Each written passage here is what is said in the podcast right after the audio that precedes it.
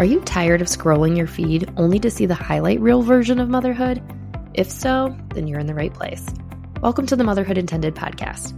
I'm your host, Jacqueline Baird, and I'm a passionate mom here to support women like you in their unique journeys to and through motherhood. I have been through it all. We're going to be talking about things like trying to conceive, infertility, IVF, surrogacy, mom life, and more. It's time to get real about what it takes to be a mom and come together in the fact that things don't always go as planned. So here we go. Hello, it's Jacqueline. Welcome to Motherhood Intended. I hope everyone's having a great week. It's been a little hectic for us. Both of our kiddos are sick with respiratory viruses, so that's been challenging this week, but they're in good care. We are headed in the right direction, so I'm hoping by the weekend or next week, everyone is back in good health. I had to point out that in episode 5, I mentioned really wanting snow because I really want my kids to be able to play in the snow and they get so bored and there's nothing to do outside in the cold. Well, guys, it worked. I put it out in the universe and it snowed. And there's more snow in the forecast this week, I believe. So now I just need my kids to not be sick so they can go outside and enjoy it. But it was kind of funny, the amount of messages I received of people who listened to the last episode and mentioned that I got what I wanted with the snow was pretty funny. And by the tone, I'm guessing not as many people wanted snow as I did.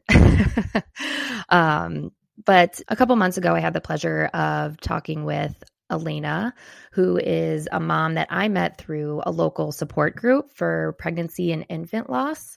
So Alaina will be sharing her journey to motherhood on today's episode. So take a listen.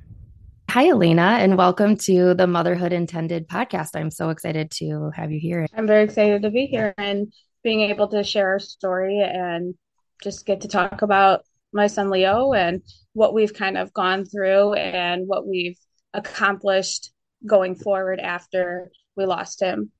You guys have been through a lot, and I'm so excited to hear about how you've changed that into a positive thing in your life to honor Leo. So let's go to the beginning. Have you always known that you wanted to be a mom? Always. I'm also a kindergarten teacher. So I just always being around kids. Both my parents were teachers. So I kind of always knew that I wanted to be a teacher. Yeah. And then that kind of transpired into being a mom as well. And I knew my husband always wanted to be a dad too. Yeah, that's awesome. Tell us about your pregnancy and how your journey to motherhood started. So luckily we were able to get pregnant pretty easily. My period was late one day and we were tracking it and everything. And then we're like, okay, let's just take a test. We're not going to get our hopes up or anything. And it came out positive. And we actually didn't tell our parents right away, which my mom's like, I can't believe you didn't tell us. And we wanted to tell everybody together, like both sets of parents together. So we made a sign that said promoted from dog grandparents to real grandparents coming spring 2021. And my in-laws were building a house and both sets of parents came with, and we framed it and everything and showed them that picture. And they were so excited it because it's the first grandchild on both sides. Yeah. Overall, the pregnancy was really good. Just a little bit of nauseousness, not really getting sick at all, but just kind of nauseous, and everything was going smooth. And then we found out we were having a boy. We did a gender reveal party where we used a hockey puck, and my husband was able to shoot the hockey puck. That's and awesome. Then we found out we were having a boy. So everybody was very excited for that. So leading up to finding out that we had lost him, we had traveled down to Dallas to visit some family friends. And 2 days prior to that, I kind of felt a little less movement, but I could still get him to move and everything. But then that day that we flew down to Dallas and everything, I didn't feel him at all. So we reached out to a close friend of my husband, Nick, and I, and she was labor and delivery nurse. So we knew we could reach out to her and see what her thoughts were. So she said, well, drink something sugary, lay on your left side, see if that works. And it didn't. So then she said, okay, call the doctor. So I did that. And they suggested to go to the hospital in Dallas. So I went to the hospital. And at first they were having a hard time finding the heartbeat on the Doppler. And she's like, don't worry, like sometimes that can happen. And we've had that happen before where it took the doctor a couple minutes to find his heartbeat, just based on where he was laying. And so they had the doctor come in, and you hear the worst news ever. I'm so sorry, there's no heartbeat. And we just kind of lost it. I mean, we were in a different state. We weren't we had plans to go visit family friends that we haven't seen in a long time. And so that was challenging, but we called the on-call doctor back here again. And she said, as long as they clear you to leave, you can come home. You don't have to deliver there. So everything was checked out. My blood pressure was good. Service was still closed and everything. So we were able to travel back home, and I got in contact with my regular doctor, and he said, oh, you could sleep at home tonight. I said, no, we would rather come in. You're on call tonight. So we'd rather go in and have you verify everything. So that was a hard flight home. Wow. Because just knowing that he was no longer with us was really challenging. Wow. I can't even imagine that. That's terrible. Yeah, we didn't even get to see our family friends too. Yeah. That we went down there to see. We turned around and came back home right away. The next morning we were able to find a flight, because that was at 11 p.m. Yeah. We went to the hospital. Oh my goodness. Wow. That must have been the longest night ever. Yeah. I feel like we barely slept, but we didn't really have a choice at that time. So yeah. So how far along were you when you went to go to Dallas? So when we flew out, I was exactly 27 weeks. Okay. So it was okay, yay, we hit 12 weeks. Okay, yes, we hit 16 weeks. Right. All right, we hit 20 weeks. We hit the anatomy scan. Everything looked great. Okay, now we hit 24 weeks. We hit viability. This is exciting. If something happens, we're delivering at a high NICU hospital. Right. And then you just never know if something bad's going to happen. And we weren't expecting it. And I always kind of had that mindset from the beginning of, what if something happens? So I kind of always had that mindset going forward from the very beginning. But then you just don't expect it. You don't expect it to happen to you. Yeah, absolutely. Why do you think you had that feeling? You always were kind of had that in the back of your mind. I'm just surprised, because as a first time, first time mom, first time being pregnant, so many people I know, myself, you just kind of go into it ignorant, thinking oh, I got pregnant. I know everyone talks about the 12-week mark, and then you assume everything's fine. But this, hearing you say that, obviously you knew about viability and all this. And I came to know that my oldest son was born at 24 weeks. And so I became very aware of the milestones after that. But I think my first pregnancy, I was just very oh, once it's 12 weeks, it's the magic number you share with the world and everything's going to be fine. I think because my cousin, she's a NICU nurse. Okay. One of my teammates, I was a figure skater growing up. In college, I was a synchronized skater. Okay. And one of my teammates, she had a stillbirth at 24 weeks. And she shared her story all the time. And she shared her experience that she had with her daughter, Madison. And that kind of helped, because she shared that it does happen. Yeah. And a lot of people don't share that it happens. Yeah. Now, I feel like more people are sharing it, and that's what my husband, Nick, and I want to be. We want to be able to be that voice. We want to be able to share our story and know that it is okay, and things do happen, and it's going to be tough, but you can get through it. And I think that's what my teammate, she did. And I think that really helped me as well. But seeing that and knowing that something can happen, you kind of always have that in the back of your head. We can get through this if something bad does happen. And so something could happen, because you don't know, right? You don't know if you can get pregnant to begin with too. Right. And so that is hard. So I think that's why it's always in the back of my mind too, because it does happen to people. It happens to random people. It happens to your friends, your family, strangers. So that was always kind of in the back of my mind.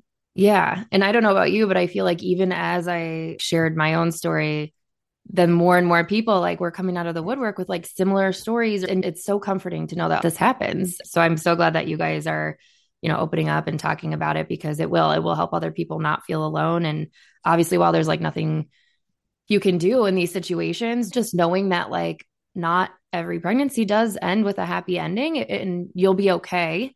there are other people who have had to navigate this. You will not be alone. So yeah, I think it's super important. That's why I'm so happy to talk to you today. And I'm happy that you guys are sharing your story. So I know you mentioned that you kind of felt like something was off, and you said your pregnancy was, you know, pretty normal. Where was your mind at that point when you were like, were you thinking the worst, or were you just like wanting to see a doctor? Kind of like, where was your mind? Let's take a quick break. The heart behind the iMom podcast is storytelling, because every mom has a story to tell. I know that when I talk to my friends who are parenting and we share stories, we all end up feeling less alone and more capable of loving our kids well. You can find information everywhere on the internet. Some is bad parenting advice and some is pretty wise. We like to think there's a lot of wisdom on iMom.com, and when you combine that signature wisdom with a great story, it brings parenting to life. We want a mom who's listening to see herself and her kids in these stories and rest in the confidence that she is the perfect mom for her kids. Check out the iMom podcast with new episodes every Monday. At that point, kind of deep down, I think I knew something. Like when that Thursday, so it was on a Thursday, that Thursday, I didn't feel him at all. Sometimes you'd feel him a little bit, and then he might like rest for a little while, and then I'd eat something, and then he'd be a little bit more active. I didn't feel that at all. Deep down, I kind of knew something was wrong. Yeah. And my parents were in Dallas with us too. And they're like, oh, like there's nothing wrong. Like you're fine. Mm-hmm. No, I feel like there's something wrong. So yeah, that definitely brings up a good point. I feel like as the woman, as the mom, you know, deep down when something's fine, when it's right. I mean, obviously we all have our doubts and our scares, especially through pregnancy, but it's easy for other people to be like, it's fine. Don't worry about it. Don't worry about it. I know I've had plenty of family members and friends do the same. And it's, I don't know, you could always trust your gut. Like you just know when it's not right. Right. So you were in the hospital in Dallas when they gave you the unfortunate news that there was no heartbeat. Is that right? Yep.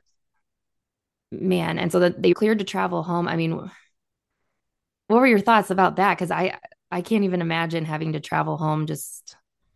I'm happy you had support. You said your husband was there and your parents, right? Yeah. I mean, then my little brother and his wife were there as well. We all got an Airbnb together, and it was really hard. We kind of shut down at first. Mm-hmm. But just that travel back home was like, all these people around us are so happy, and then they don't know like what we're going through right now. Mm-hmm. And like my husband, he just like slept the whole plane ride home. We're just kind of quiet. We weren't talking to anybody. We were just trying not to cry the whole time. And yeah, it was very hard. And we didn't even come back to our house. We went to my in-laws right away. Mm-hmm. Like we showered there, we hung out there until like 6:30ish, and then we headed to the hospital out here. Mm-hmm. And we just wanted that comfort of being home and being in the hospital that like we were supposed to deliver at and everything, where family and friends could be if we needed them. And so that was nice to be able to travel home. I think it would have been a lot harder if we weren't able to travel home. Yeah, I totally understand that. That's so awesome that you had your family here. I can only imagine. I just know, and I obviously can't relate to this specific situation, but I know for myself, like when you're going through something that traumatic, like you're almost on autopilot, like your body's there, but you're just like a zombie going through this experience. And I think it's like, I mean, I don't know for sure, but I can only assume it's some sort of like defense mechanism to protect yourself, just to like get through the experience. So after your delivery, maybe talk about that. How did you get answers? What did the doctor say? What were the days following that? So we had the best experience for the worst case scenario. So our friend that we were talking with, like when we were in Dallas, she had switched jobs. So she was no longer labor and delivery nurse there, but she texted one of her friends and said, you need to take this room. We had the best care from nursing staff that we could have ever asked for. We got so many mementos for him. The two of the nurses stayed an hour and 45 minutes after their 12-hour shift. Wow. To take a photo shoot for us, because the one nurse wasn't happy with the pictures that we had mm-hmm. gotten. And we did like a hand casted mold. The chaplain was absolutely phenomenal. We were able to get him blessed by the priest that was from the church that we actually got married at. Oh, wow. And like I said, the best experience with the worst case scenario. Yeah. So going into the hospital, my regular doctor was on call that night. So he was able to check us in, pull up the ultrasound and everything. So that was comforting having him there that night. They run through all of their labs.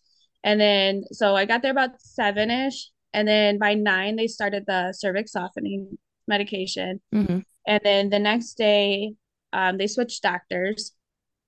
And the doctor who delivered me was my doctor's like closer partner. And so he checked me at 10:40. I was 1 centimeter dilated. He broke my water. And then so contractions started pretty heavy then. So I was like, okay, like this is a little bit too much. Let's get an epidural. So the nurse went and got the anesthesiologist. He had to finish up another room and then he was going to come into our room. And so the anesthesiologist was actually in the room. I was sitting on the peanut ball. And you just get that urge, like you have a little TMI, but you have to poop. Right. So I told the nurse that and she's like, oh, let me check you. So she checked me and he was ready to come. Oh, wow. So anesthesiologist ended up leaving and then they changed over the room so fast to deliver. Yeah. Because that was 10:40. That time was noon. I delivered Leo at noon. Okay. So we went from my water breaking at 10:40 to him being born at exactly noon. And then the doctor kind of looked through his cord. He noticed that the cord had what he called strictures to it. And part of the cord just didn't look right. It ended up being hypercoiled.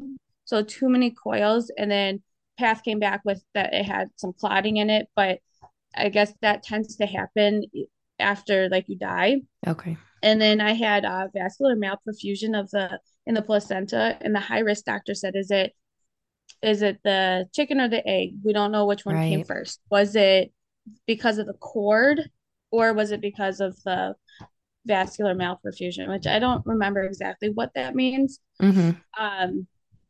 But it was because of that we lost him. It just eventually cut off the blood flow to him. And he looked perfect. I think we had caught it like not in time, but where he wasn't like decaying or anything like that. So, he was perfect. He was 15 inches, 15.75 inches long. So he was pretty long for 27 weeks. Yeah. He was 2 pounds, 5 ounces when he was born. So it was pretty good size. He was just perfect. And we were able to take so many pictures with him. Oh, I'm so glad. Recovery was really good. Like I said, the chaplain was amazing. She did a baptism for him and we got to know her. She checked in with us a lot. And then the nurse did like a photo shoot with the stuff from the chaplain. They changed his outfit a couple of times. And the hospital gave us like a memory box that had like a bracelet in it for him that said his name on it that they made. The nurses made a hockey puck that had his feet prints on it. Oh, my husband's a hockey coach. So, proposed to me on the ice and everything. Skating and hockey is kind of like our thing. Cause I assumed hockey had a big place in your heart for you guys, because when you said with the gender reveal, that was awesome. Yeah. So we got just a lot of things from the hospital that we have on display right now. And they hooked us up with a phenomenal funeral home. The funeral director was amazing. He really cared for us, and we know that he took great care of Leo, and because that's always hard when you have to leave. Yeah. But my doctor said, stay through the weekend. I know this is a tough time. Stay through the weekend. Then, like, you can go home on Monday. So I had him on Saturday, January 22nd, and we got to spend 2 full days with him because of a cuddle cot. Because the cuddle cot was able to keep him cold. Right. And we were able to have some of our family come in. Some of our close friends were able to come too. We FaceTimed with everybody that wanted to FaceTime with us. So we decided from the beginning that we wanted to take that time to enjoy it and not be sad, because we didn't want that sadness to overpower us enjoying that time that we had with Leo. We're like, we have plenty of time after this to be sad. We still had our moments, of course. Sure. But we didn't do well in that sadness. We shared him. We loved on him. We took lots of pictures with him. So now we have all those memories. Yeah. That's him. That's a really powerful place to be in. I'm just so impressed that you were able to recognize that, because it's true. It's like you said, you have the rest of your life to grieve in whatever way feels right to you, but you have those days, to love on him and to cherish those moments. And I'm so happy you got all those photos and everything, and that your family was able to be with him. Like you said, that was a really good way to put it. Kind of the best people and the best care in the worst possible situation. So that is so great. So you mentioned the Cuddle Cot. So talk a little bit more about that, because I know there's a lot of listeners who probably don't even know what that is. I unfortunately didn't really know what it was either until I was in that position, but I know it's not at every hospital. It's needed. So talk a little bit about the Cuddle Cots. So going back to that teammate that I had who had a stillbirth, I knew what a Cuddle Cot was because of her, because she shared her story, because she raised money for a Cuddle Cot for one of the hospitals near her. While we were even at the hospital, we're like, we kind of want to do some good from something so bad. So my father-in-law, he's a lawyer and owns his own law firm. So he set up a nonprofit charity 6 days later after I had Leo. Wow. So we have the Loving Leo Joseph Foundation, and we have raised a good amount of money so far. And what we want to do with these funds is provide the hospitals in our area, or even beyond our area, these Cuddle Cots that the hospitals don't have them. And so what a Cuddle Cot is, it's a mat that has some tubing to it, and then it hangs, that they've just put regular water in. The machine cools the water and pumps it through these coils in this mat that the baby lays on. And what it does is it preserves the baby from decaying really fast, or you would only have like 4 hours with them. So like if he started to feel warm, we were able to put him back on in the bassinet that had the Cuddle Cot pad on it. And we were able to spend 2 full days with him.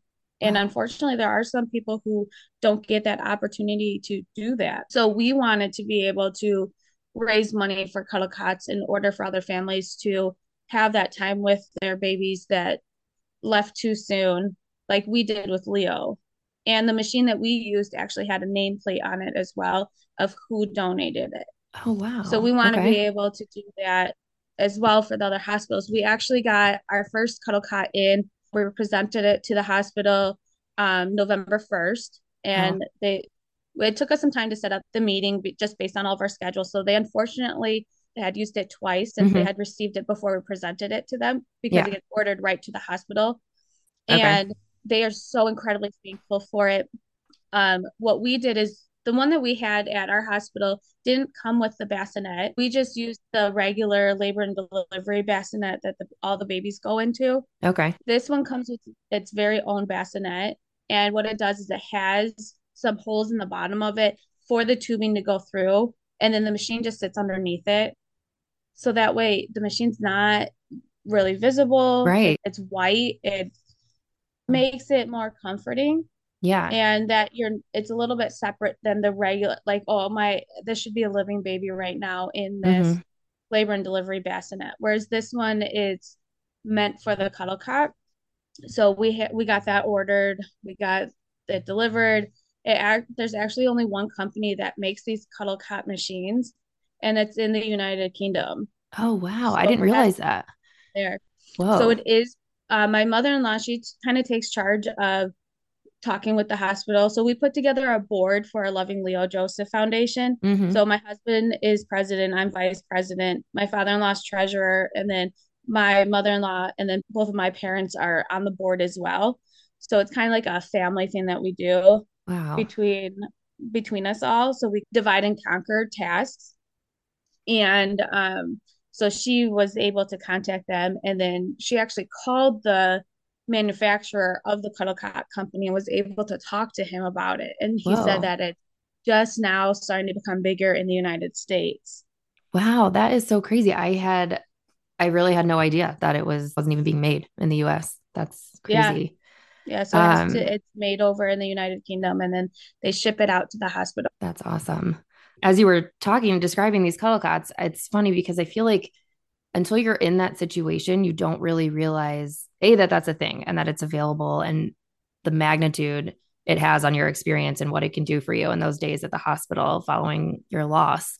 And the little things matter too. Like how you said with the bassinet, it's not the typical bassinet that your baby should have been in. And I think that makes such a big difference because I don't know about you, but with my losses, things that normally probably would be, I wouldn't even notice or wouldn't be that big of a deal really were amplified during such a hard time. Oh, absolutely. Like I even heard another mom in labor. I wish that all the hospitals had a separate bereavement room, mm-hmm. which I know at a couple of the hospitals around here, like one, they're start creating a bereavement room. And then the hospital that we just donate the Cuddle Cot at, they want to do a separate room that's kind of, it's in the wing, but it's like very separate and more secluded, that they want to use that as a bereavement room. So we told the director and the nurses that we would love to help them with that. If there's anything that we can do to give them ideas, things that benefited us to benefit other people, we would love to help them. Absolutely. I totally agree with that. I mean, it's so triggering. And when you're on this floor, you know, this mother baby floor, you're hearing all these like happy talks and babies crying. It's hard being on that floor and not getting the outcome that you had expected. I know for me, like, the sound, like the little chime that happened at our hospital when a baby was born is still so triggering. And I have living children. And I mean, I think it's very similar to like on the iPhone when you can set like your bedtime or something. And I'm like, I heard it the other day and I'm like, nope, I can't do it. I can't do it. Yeah. That's a lot. Yeah. And luckily, like we stayed on labor and delivery. We stayed in the same room. We didn't change rooms at all, which I think helped. So we didn't get that commotion at all. Like I didn't leave the room until we left that Monday. Yeah, that's good. It's funny. The little things I remember, normally I'd just be like, oh, like that's like, for example, like how you said you got like the boxes and like all these little different things for Leo, a bracelet and everything. I experienced that too. And it was, oh my gosh, it was so comforting to have these things and just acknowledge life and memories and everything. And I remember I got this certificate of life for one of my daughters and her name was spelled wrong. And normally I would just be like, oh, you know what? It's actually with an E, not an I or whatever. But it felt so crushing just to have to be like, that's not right. And it is, everything's amplified. And anyone who gets to this point and has to, unfortunately, you know, navigate a situation like this, you don't know until you're in it. So I think it's so important for you and for everyone who's been through a loss like this to have people speaking out and supporting those who, you know, aren't even there yet, but could be one day, because I mean, these Cuddle Cots, that is just so awesome. And you guys put together everything so fast. I love that it's a family effort. I mean, it hasn't even been a year and you've already been able to award one hospital with this Cuddle Cot and set everything up and get it going. And that's just, it's truly awesome. So we were actually having a hard time finding hospitals that would respond, and know they're really busy and stuff. Yeah. We were having a hard time finding hospitals to respond. And luckily this one responded to us. And when we presented it, the lady who kind of organized our meeting and everything, we told them, we said, if any other hospital in your group needs a Cuddle Cot, please let us know. So she reached out to the group and 4 of the hospitals actually need one. Oh, wow. Okay. So, and that's just that group. That doesn't even include all the other groups. So that's something that we want to continue to raise funds for, so we can provide all of those hospitals with the Cuddle Cots. We also have, my mom is making knit hats. Aww, she took the size that we had for Leo and kind of made some a little bit smaller, made some bigger. So we're going to donate the hats as like with the Cuddle Cots. And then we've had a lot of people knit blankets or make fleece blankets that could go lay on top of the Cuddle Cot pad. Yeah. So that way they can take that home as a memento as well. And we like add our Loving Leo Joseph Foundation tag to it. We have our email on there just so that way, if anybody who has experienced the same thing needs some support, they can always reach out to us. Like I said, we are always willing to share our story. We're willing to share what we went through and what helped us kind of get through those moments.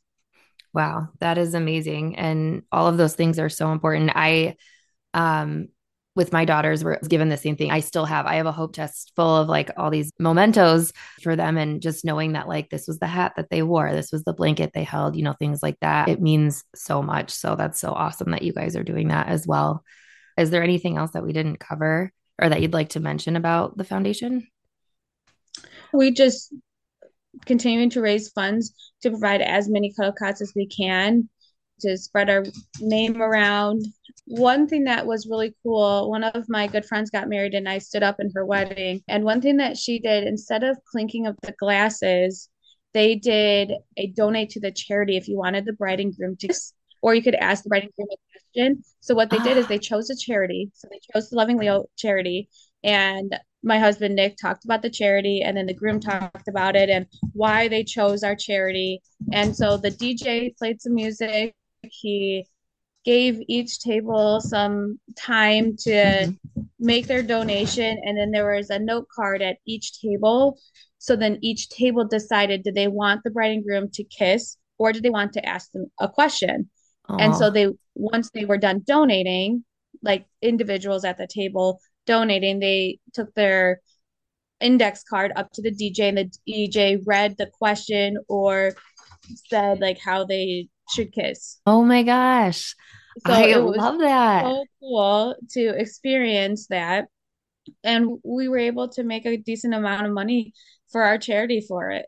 That is such a great idea. Different. Yeah, that is different. I've never heard of that before. And wow, what a great way. I mean, you're already in a room of people who love you and, you know, to support something like that. That is a great idea. I love that. That's awesome. I've never seen that before. Yeah, I hadn't either until she's like, so can we use Loving Leo as our charity? I was like, absolutely. Yeah. Oh, that's awesome. So were people was it like donations through an app or something, or how to? Yeah, it's through our Loving Leo Joseph Foundation.org website. And we have a PayPal account set up. We also accept cash or check as well. And it all gets deposited into our foundation. And then we use that to go towards those Cuddle Cots. Okay. Gotcha. That's awesome. Well, for all our listeners who have resonated with this story or just want to support this, I think it's so great. You heard it. It was lovingleojoseph.org. And I will have the link in the show notes too. It'll be much easier just to click it, but lovingleojoseph.org is where you can donate to this initiative, which I think is just absolutely awesome. So after you've created this foundation, it's such a great way to honor Leo and to help others. Where does your story take you from there? So after that, we met with a regular doctor for our postpartum appointment. And he said, okay, let's set up a MFM appointment, the maternal fetal medicine appointment, and we'll see what they say. We'll get the autopsy sent over and everything and have them review it.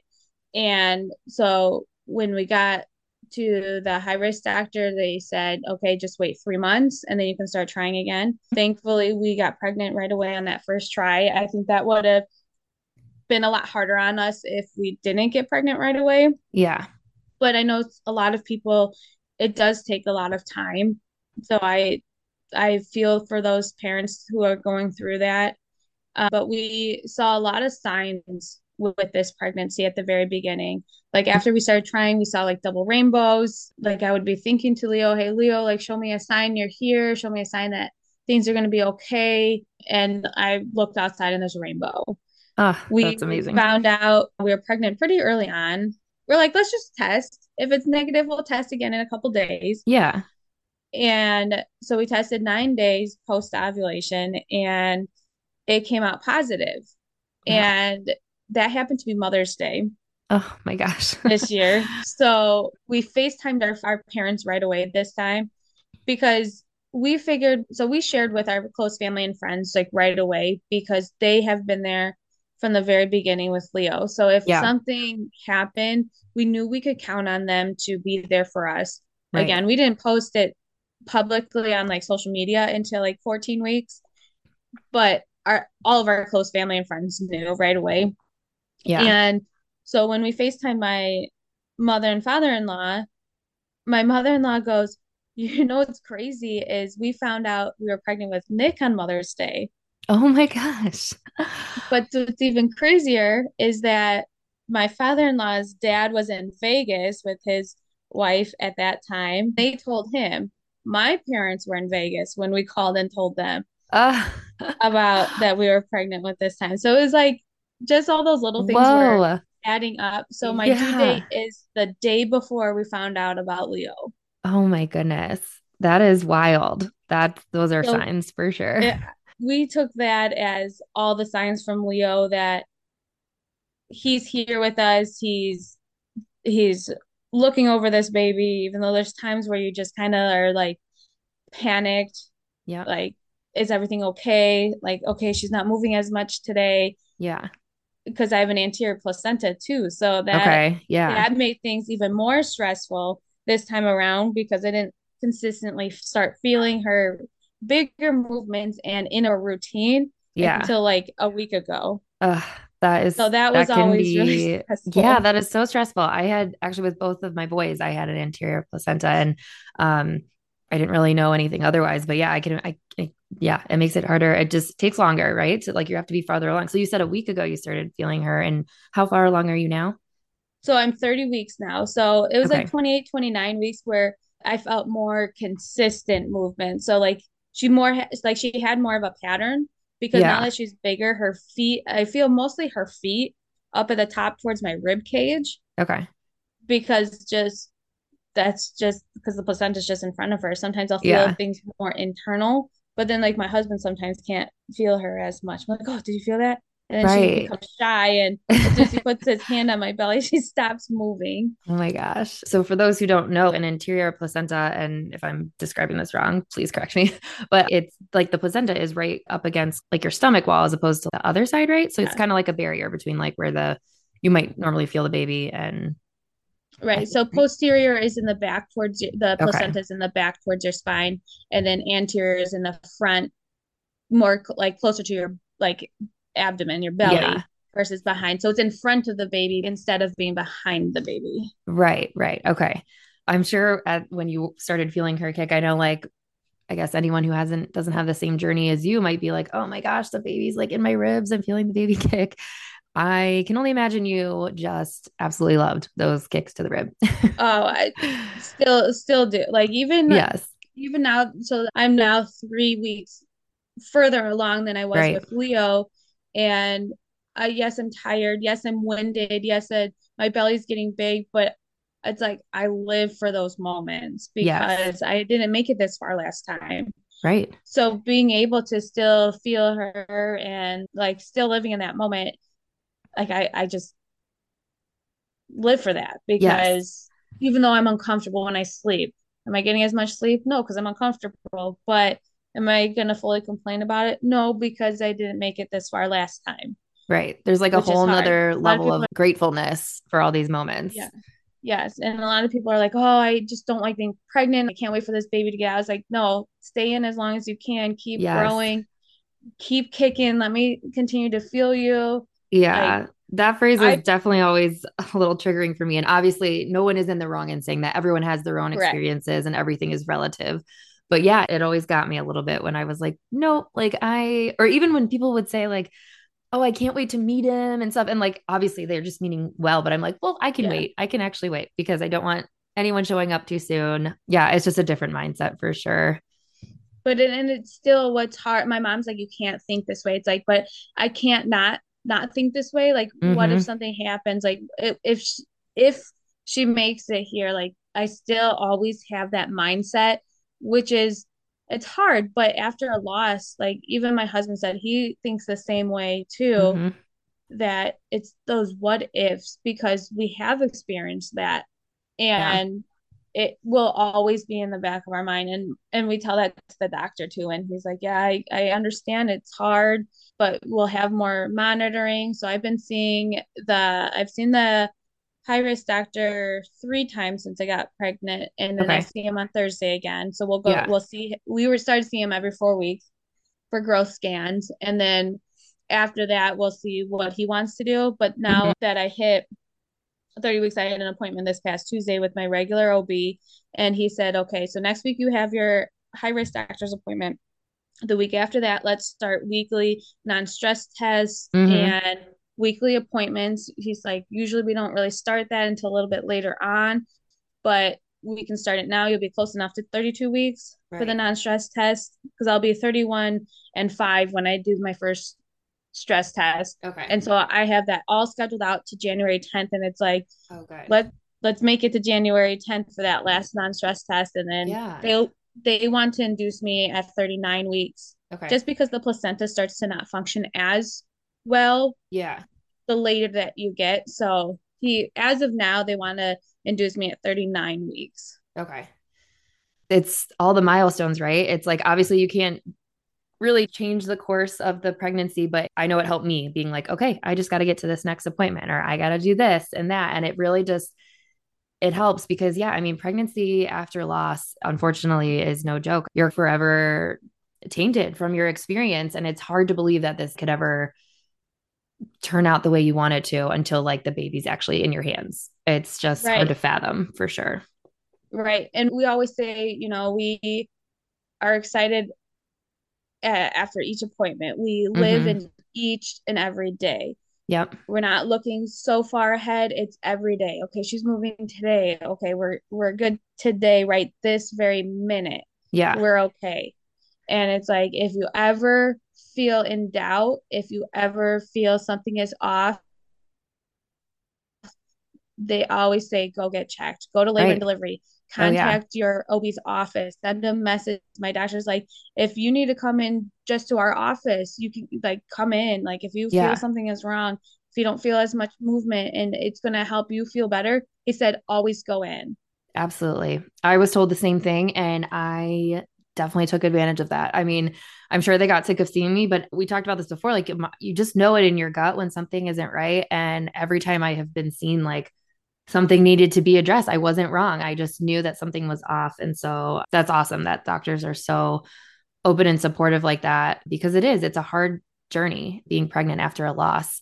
But like you said, I mean, I learned this after my first loss, and I was pregnant with my oldest son. You know, I learned to enjoy every moment of the pregnancy and as far as we got, because I was so afraid that if the pregnancy were to end, like that's my memories of my baby and my child, is like the moments I shared in that pregnancy. So it takes on a different meaning. You don't want to wish it away, and you really are very in tune with how you're feeling and just every step of the way. And while it can be hard with all the worry, I think finding joy in the process and the pregnancy helps, right? Because it's like, this is the one thing that I was told that did help, was that every pregnancy is different, because again, you just assume that like something is going to go wrong the same as it did last time. And it's just, every pregnancy is different. It's true. You know, babies born full term, you know, living children, every mom has a different pregnancy with all their kids. So it's just, it applies to everything. Yeah. Even this pregnancy is a little bit different than Leo. Like it wasn't as nauseous in the beginning as I was with Leo. And I feel like I'm carrying her just a little bit different. Mm-hmm. And you know, my mother-in-law goes, and my father-in-law goes, I've never seen a more happy pregnant person than you are. Even with this second pregnancy after a loss, they say, I've never seen somebody who's as happy and who enjoys being pregnant so much. It's like, you know, I really do enjoy being pregnant. It is so cool. There's a human that is being grown inside of me right now. It is so, to me, it's so fascinating. And I love it. Yeah. I mean, it's amazing. And even with Leo's pregnancy until that moment, I mean, you said your pregnancy was great, right? You felt good. Yeah. Nauseous at the very beginning, no appetite at the very beginning. But after that, I mean, it was even with that, I mean, I still loved it. Yeah, of course. That's to be expected, right? So with this pregnancy, with your anatomy scanner, was anything, I know you're being monitored more, which is, I'm sure, reassuring for you and obviously proactive and everything. With your like 20-week anatomy scan, was anything different with that? I'm only asking because I'm trying to remember. I went to MFM for my scan, and it was like a level 2 scan, but I don't know if that was just specific to my situation or. No, I did the same exact thing. So I have actually my doctor at his office, he has like an older school ultrasound. So he's done that for the dating scan. And then one other time he pulled up the machine. But besides that, everything else for ultrasound wise has been with the MFM, because my regular doctor said that the MFM is the ultrasound gurus. They study ultrasounds in and out. That is their specialty. And it's so cool. They can flip it to 3D, like just right there on their machine. Whereas the regular OB office, they don't do that. So they have like the more the top of the line type of technology, and it's awesome. So I have experienced the same thing with being with the MFM. Yeah. Because of that law, after that loss with Leo, they want to do closer monitoring, and the MFM would be more able to find something wrong if it was wrong.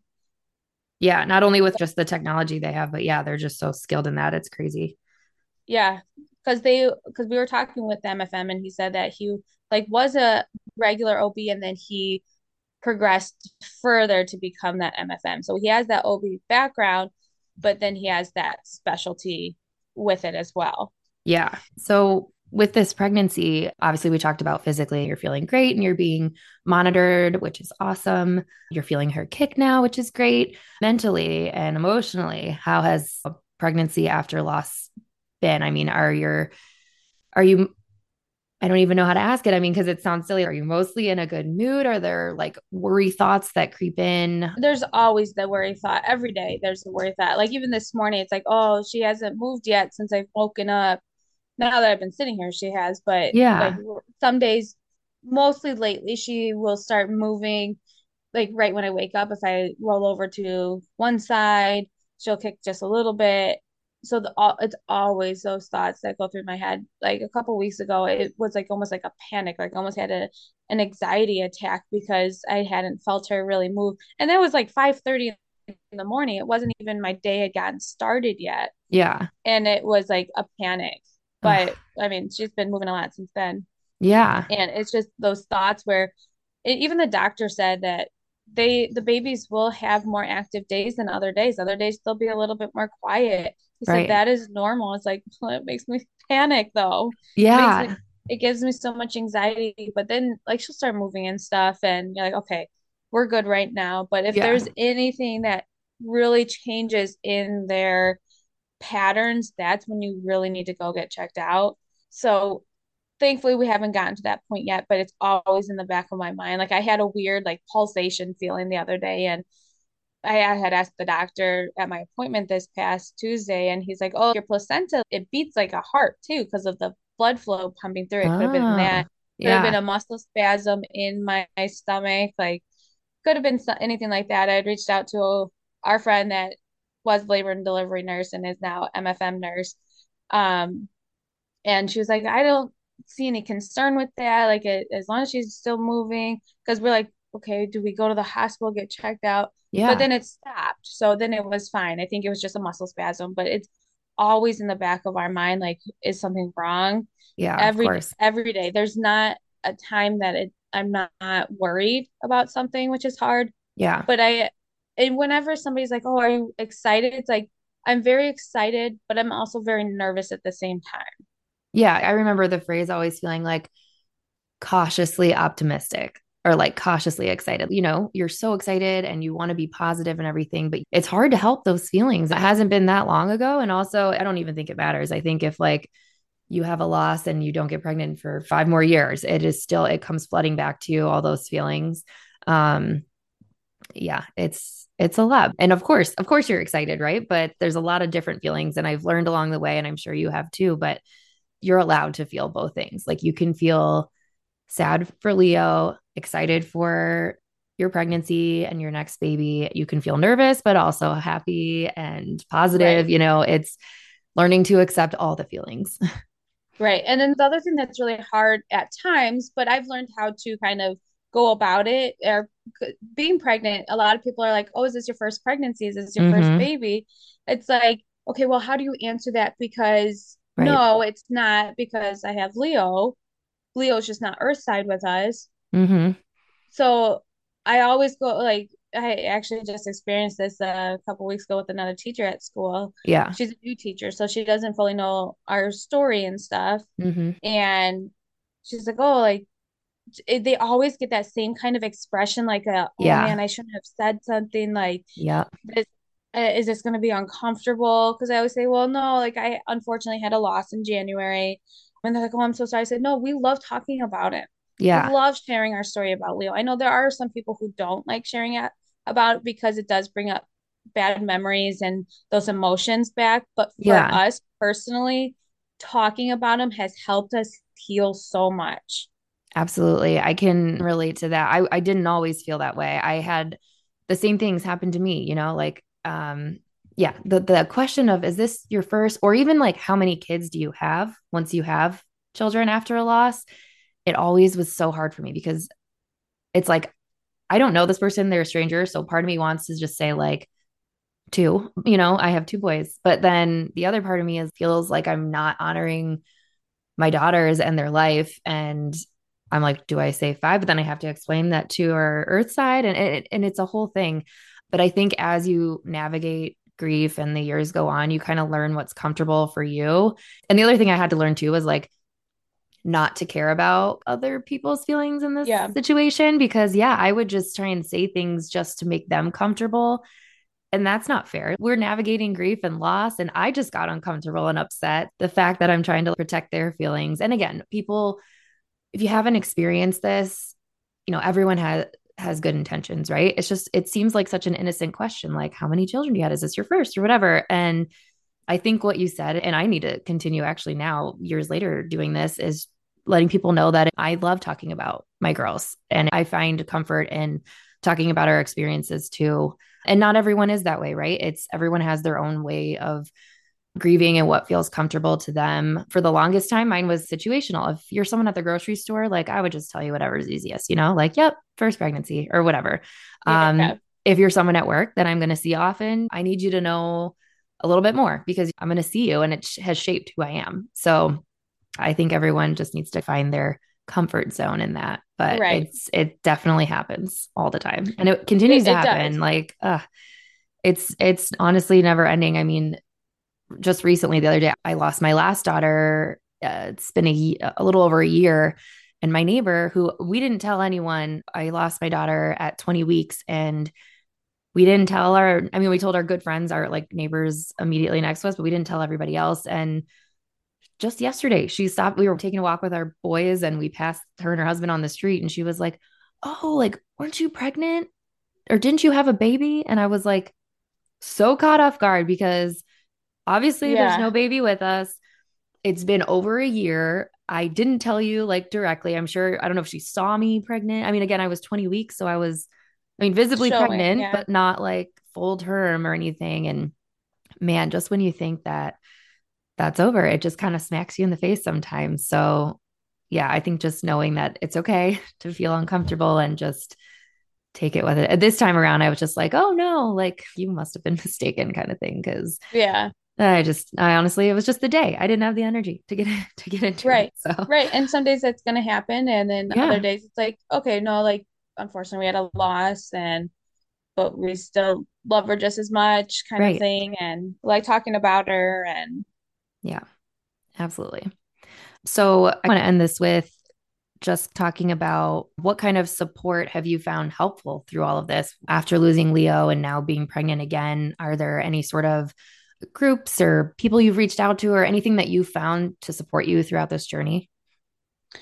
I think the most thing that has helped us is being able to talk about it, being able to share our story, not dwell on it, not dwell on losing Leo, but living on with Leo with us. I got a necklace made out of some of his ashes. My milk came in, so I got a milk ring made. So I always have him with me. My husband got a different wedding band.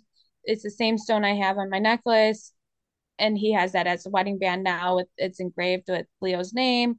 So we always have him with us. Just being able to know that there's groups out there. So I joined a bunch of like stillbirth groups on Facebook, and those can be a little overwhelming at times. So a lot of times I'll just keep scrolling, but with different share groups that you can actually physically go to, that helps. I went to one meeting, but I'm always reading what people share in the in that Facebook group for the share group, and being able to talk to family and friends about it, just having their support. The foundation has really helped us as well. Yeah, absolutely. Being able to cope with it. I talk to them all the time. Yeah. I have a couple of songs that I have in a shuffled playlist that I listen to every day, and I'll be thinking about them. And like this song will pop up next on the playlist, and it's like, okay, you're with me. I know you're with me. We represent loved ones who have passed on with cardinals. So anytime a cardinal comes by, I'm like, oh, Leo's with us, and that's really helped. And just being able to live in every moment in this pregnancy, even though it's so nerve-wracking, but having the support of the doctor. So if this happens to anybody else, make sure you have a great doctor that is standing behind you. Absolutely. Because without that support of the doctors, you're going to go crazy. Yeah, I couldn't agree more. The doctors can really shape and nurses especially, right? They're the ones who are right there with you a lot of the way. And I can really shape an experience.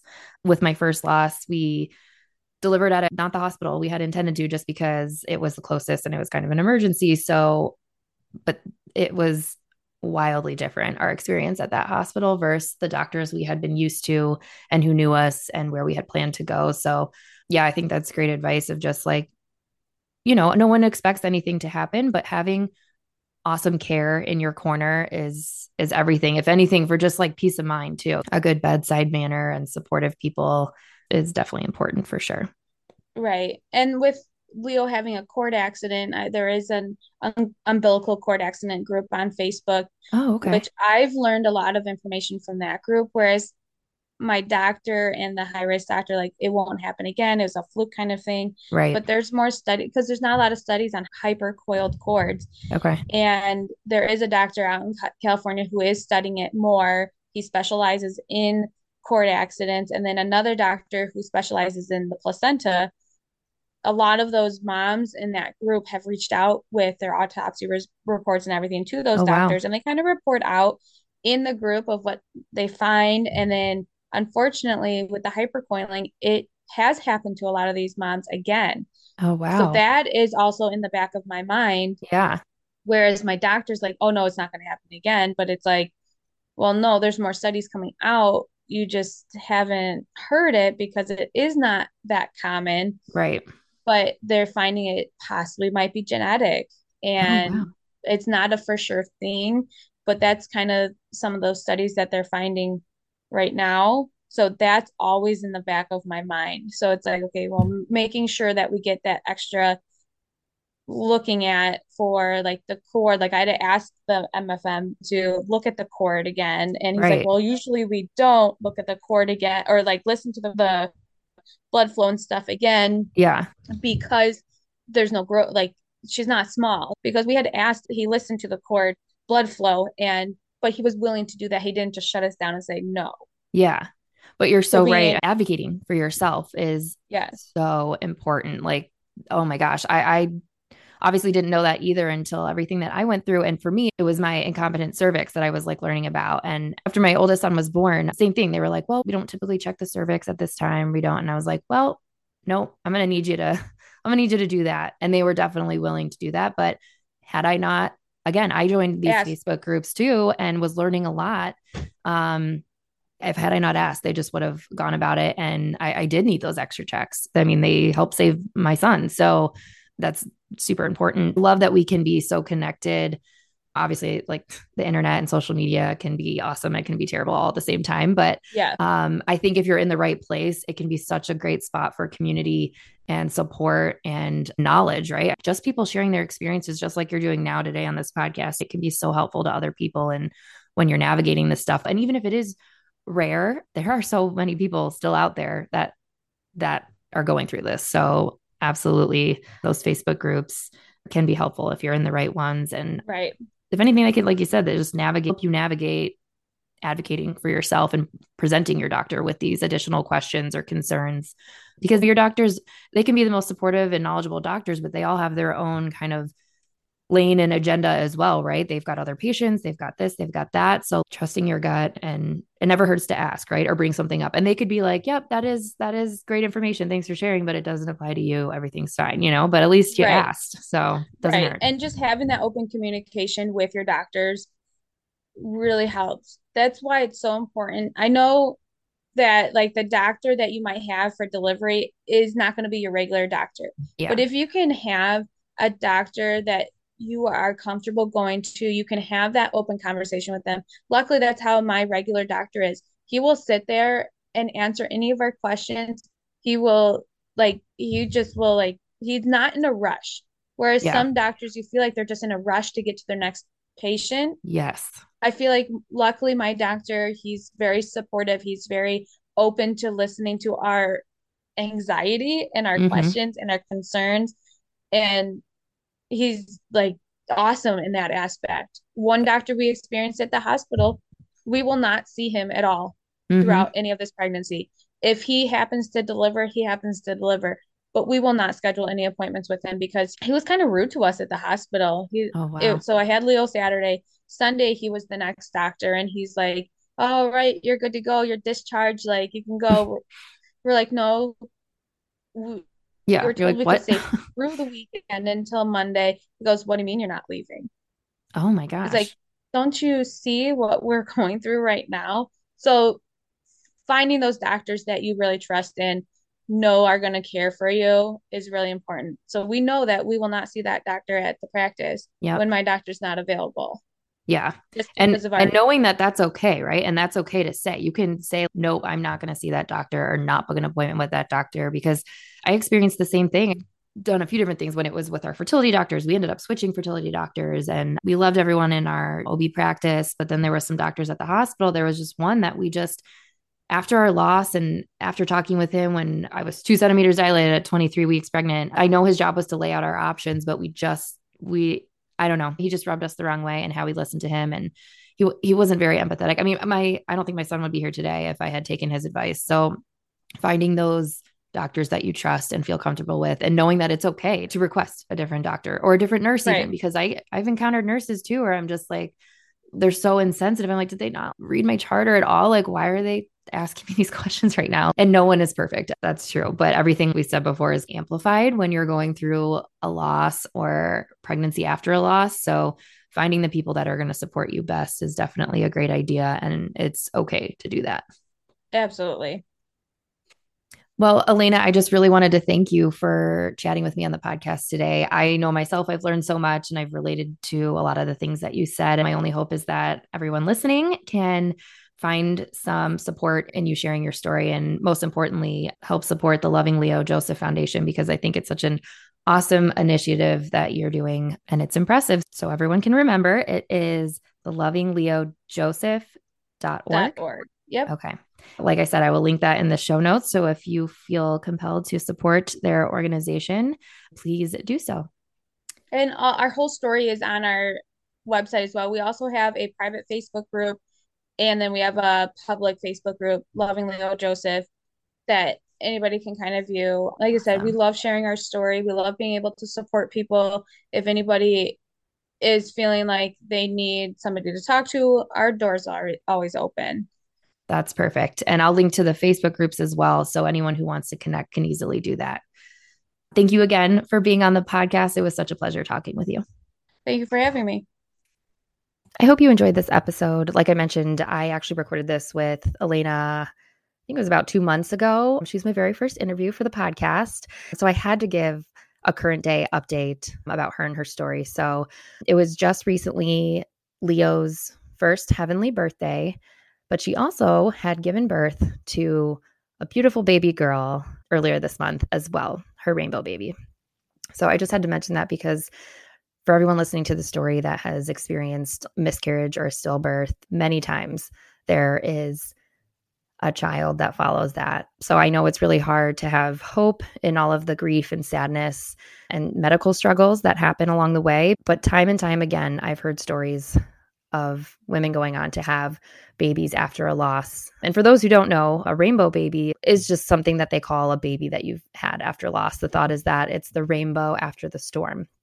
I don't know if I love the term storm for like pregnancy loss or infant loss, but a rainbow is definitely beautiful and is such a shining light after losing a child. So congratulations to Alaina, and I'm so glad I had the opportunity to hear her story. I hope you found it helpful, and please do consider supporting the Loving Leo Joseph Foundation. It is such a great initiative, and as a mom who has experienced a stillbirth, these cuddle cots are so important in being able to cherish a few days with your child that you wouldn't be able to do otherwise. I've mentioned this a few times on the podcast now, but if you're new here, and I know some people like to skip around episodes, it's not really like one of those shows where you have to listen chronologically. I did want to mention our Facebook group.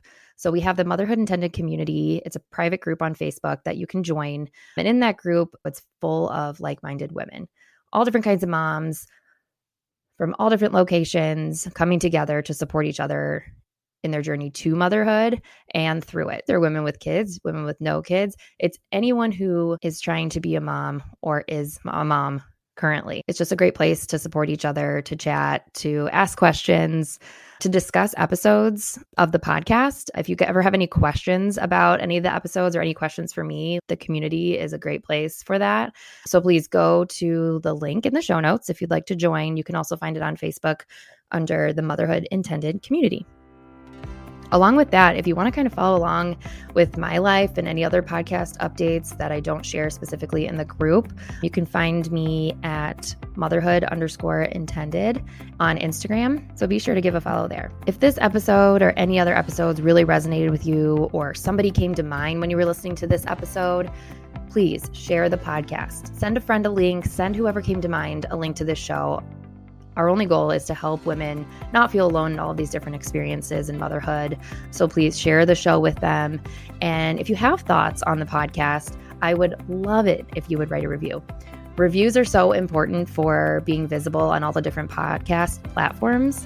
On Apple, you can give it a star rating, write a review. On Spotify, I think it's just a rating. But either way, the more reviews we have, the more it will pop up in search results. And again, the biggest goal is just to reach as many women as possible. The more people that listen to the show, the more we'll be able to produce and provide helpful content. And, you know, my goal is to just get some really interesting people on here to interview and continue to share my story, because there's so many different experiences that women have through motherhood and lots to talk about. So share the show. Please write a review. Give us a follow on Instagram. Join the Facebook group. So many options to be involved in this Motherhood Intended podcast and community. We would love to have you. Lastly, if you feel moved to support the show at all, if you go to the Instagram account, and I will link it in the show notes as well, there's a link to support the podcast. Anything you feel like donating at any time supports the production of this show. I am working on some really helpful resources and courses and support groups that are coming later this year. So anything that you can donate to the production of the show will help this be possible. Thanks again for listening. Be sure to tune in on Monday, and I will talk to you again soon.